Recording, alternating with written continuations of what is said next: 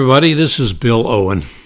This is only uh, podcast number two. We started the other day talking about old time radio programs, and that's an endless subject. You can go on and on.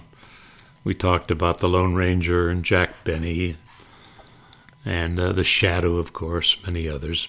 In fact, uh, of all the programs from the old days, a lot of young people, of course, are not aware of, of many of the shows, but everybody seems to remember or have heard about the Lone Ranger or the Shadow, those two.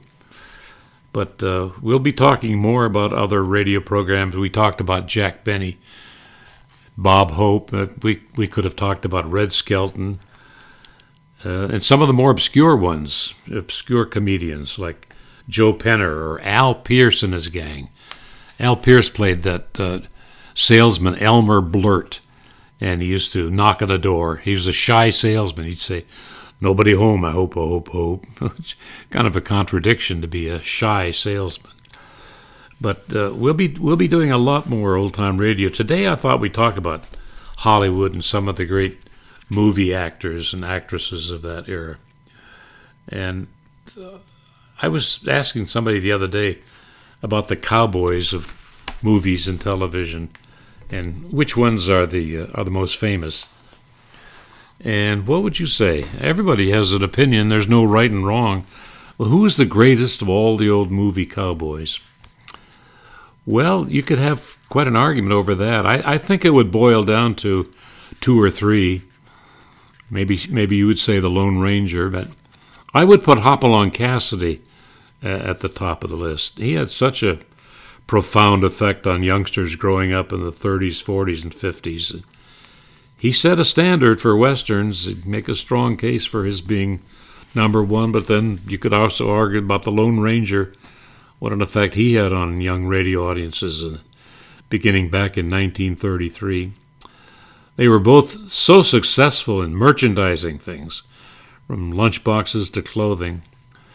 Hoppy, by the way, was played by just one actor in all 66 films.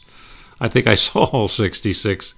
I'd go Saturday afternoon to the Bijou, and my mother would give me 16 cents, 11 cents for the ticket, 5 cents for candy caramels. Sit there, and uh, they would last sometimes through the double feature. William Boyd. He, he had been a silent film actor. He was he was not in the best of times when casting came along for Hopalong Cassidy, and he was supposed to be a villain. That was what the part he was trying out for, but he convinced the producers let him try out for the lead, and it it worked. He had a great great voice, one of the great voices of Hollywood, and uh, the character Hoppy always wore a, a, black hat to match his dark clothing. That was unusual because early on the uh, the bad guys wore the black hats and the good guys wore the white hats. But uh, he also was in comic strips and on radio, just like the Lone Ranger. He started out in 1935. And Hoppy was a different kind of character uh, early on. He was just a tough, crude cowboy. And a lot of cursing and so on. But uh, as uh, on the movie version, why uh, Hoppy was was quite different. He was really a clean cut character. He didn't he didn't hobble along with a limp as the original Hoppy did in the in the books and so on. He he was shot in the leg supposedly and always had that little limp. Consequently, he was hop along. Anyway, Boyd bought the rights to his own movies, and uh, when television came along, they were looking for for fill, literally. And uh, boy, that that satisfied the appetite for western. So he made a quite a quite a fortune by selling his rights to the movies Hopalong to television. Well, there were a lot of other western stars, of course. Uh, Tom Mix was my older brother's favorite cowboy. Tom Mix with the Ralston Straight Shooters. Oh yeah, he was he was wonderful.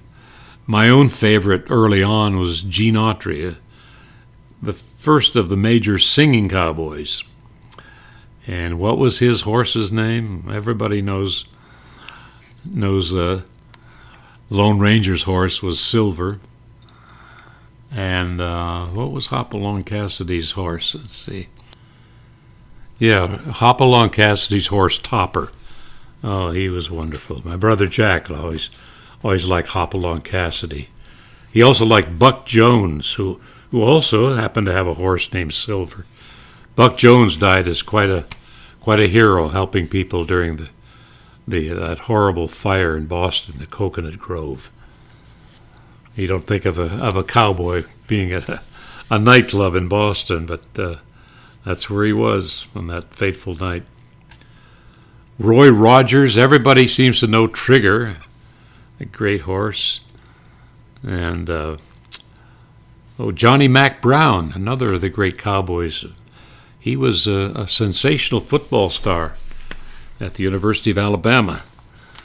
He, he was a star in one of the Rose Bowl games for Alabama and went on to a fabulous movie career. One of my favorites was Hoot Gibson, kind of obscure, right? And uh, Ken Maynard.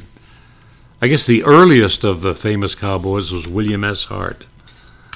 Oh, there there were a bunch of others. There was uh, Dick Foran. There was Wild Bill Hickok. There was Rex Allen, Tim McCoy, Herb Jeffries the great black singer, was also uh, a great star in uh, westerns.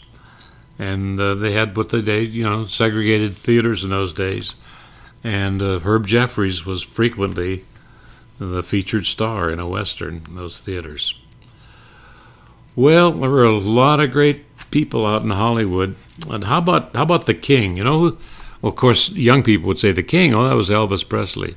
But long before Elvis came along, Clark Gable was known as the king of Hollywood. He he made so many movies, a couple every year, at a tremendous rate, and all good, top quality A movies. So I guess if you were making a list of the top movie actors of all time, my tendency would put Clark Gable at the top. Uh, I've got so many other favorites. Cary Grant, what a wonderful, versatile actor. He could play anything super sophisticated. My favorite line, I think it was the movie Charade with Audrey Hepburn, and uh, he's saying goodnight to her, and and Audrey says to him, "You know what's wrong with you?" And he says, "What?" Nothing, she says. I thought that was just great. Who remembers Spencer Tracy? All those movies, uh, all the movies he made with Katharine Hepburn, his real life amour in Amorata. There was Edward G. Robinson, one of the greatest character actors of all time.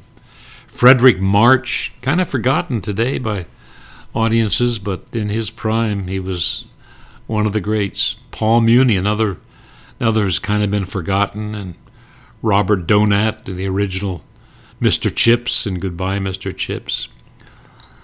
I think James Stewart is well remembered today, as is uh, Orson Welles and perhaps Charles Laughton. Oh, just think of all the great stars Laurence Olivier, Claude Rains, Wallace Beery, Tyrone Power, James Cagney, Ronald Reagan, can't forget he was a major star, Errol Flynn, Marlon Brando, Humphrey Bogart, John Wayne. I think everybody admired John Wayne in those days. Randolph Scott, Clint Eastwood, Don Ameche, James Mason, Peter O'Toole. How about the Barrymore family? John, Lionel, Ethel, Ray Milland, Walter Pidgeon, George Raft, Henry Fonda. Each one of those kind of conjures up an image of of a career, doesn't it? Alan Ladd, William Powell, and the other Powell, Dick Powell, no relation, of course. And as you know, there was an Eleanor Powell, a great dancer. Oh, we remember Van Johnson, Van Heflin, the two Vans, Fred MacMurray, Burgess Meredith, Lon Chaney, and Lon Chaney Jr. Lon Chaney, the man of a thousand faces in the silents. And along came Lon Chaney Jr., his son. And at one point, he was believed to have been in more movies than any other actor. He's he was in so many westerns, but he was in horror films, he was a constant appearance on the screen. Paul Henreid, Ward Bond, Dennis Morgan, Isn't it amazing when you start listing them how many there were? Your tendency to say, "Well, I can name, I can name the top actors," but it, the list goes on and on. It's endless. One of my favorites was Robert Taylor, Nelson Eddy, the King of Corn. Some people would say, but a, a tremendous performer. He was often on uh, Edgar Bergen and Charlie McCarthy's program as a baritone. John Gilbert, one of the original leading men of Hollywood. Basil Rathbone, oh, you know what role he owned. He owned that role of Sherlock Holmes. Nobody has ever come close to playing it as well as he did. Another probably underrated actor of that era is Edward Arnold. He played leads and character actors. There was Walter Huston, Maurice Chevalier, well, some of the younger ones like James Dean, Michael Caine, Tony Randall, Ben Affleck, Matt Damon, Anthony Hopkins, Jon Voight. How about going back in time again to uh, to Raymond Massey or Robert Mitchum or Charlton Heston? Oh, so many wonderful, wonderful movie actors, and we we can't overlook the great movie actresses of that era. Now, who is the who is the most important or best known or greatest, any way you want to phrase it, of the movie actresses? Well, I have a nomination. Her name is Katharine Hepburn, and uh, she had uh, she had twelve nominations as best actress. Think of that, twelve of them, and four of them brought her an Oscar. She won an Oscar in 1933 for Morning Glory for Guess Who's Coming to Dinner in 67, The Lion in Winter in 68, and in 1981 on Golden Pond, starring with Henry Fonda. Well, you got to bring Bette Davis in close. A lot of people didn't appreciate her, but few would deny that she was a, a great, great actress, and she almost got the role as Scarlett O'Hara in Gone with the Wind, but the fact that uh, earlier she had played Jezebel uh, the, the, character, the title actress, and that it was somewhat similar to uh, Gone with the Wind, so that that took her out of the running. But she came very close, as did Susan Hayward to being Scarlett O'Hara. There was Claudette Colbert. There was Louise Rainer, Reiner, I believe you'd pronounce it, Austrian actress. There was Greer Garson, the Irish actress. Vivien Leigh, we just referred to her as Scarlett O'Hara, the, the sisters Joan Fontaine and Olivia de Havilland, Ingrid Bergman, Barbara Stanwyck, Deborah Kerr, Ann Sothern. Isn't it wonderful the memories that we have, each one again conjuring up a beautiful image on screen? Who was America's sweetheart? Remember that one? Mary Pickford. It was interesting because Mary was a, a, wonderful actress, starting as a child and continuing. She played childlike roles even as she grew up. But she was deathly afraid of microphones when she was first on radio. And so NBC had a special microphone they designed for her so to quell her nerves and fear of being on radio. It was disguised as a lamp, and once uh, they put that in front of her, she she was able to perform. Oh, the It Girl! Remember the It Girl, Clara Bow? And Oh, there was Carole Landis, who died tragically so young in her 20s. Gloria Swanson, Marlene Dietrich. But uh, I'll, I'll stick with Katharine Hepburn, perhaps, as the, the greatest of all the old movie actresses.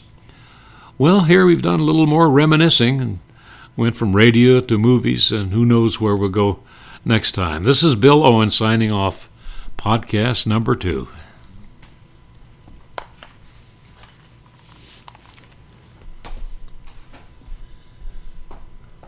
Okay, that was kind of fun. Well, let's see if you got it. oops.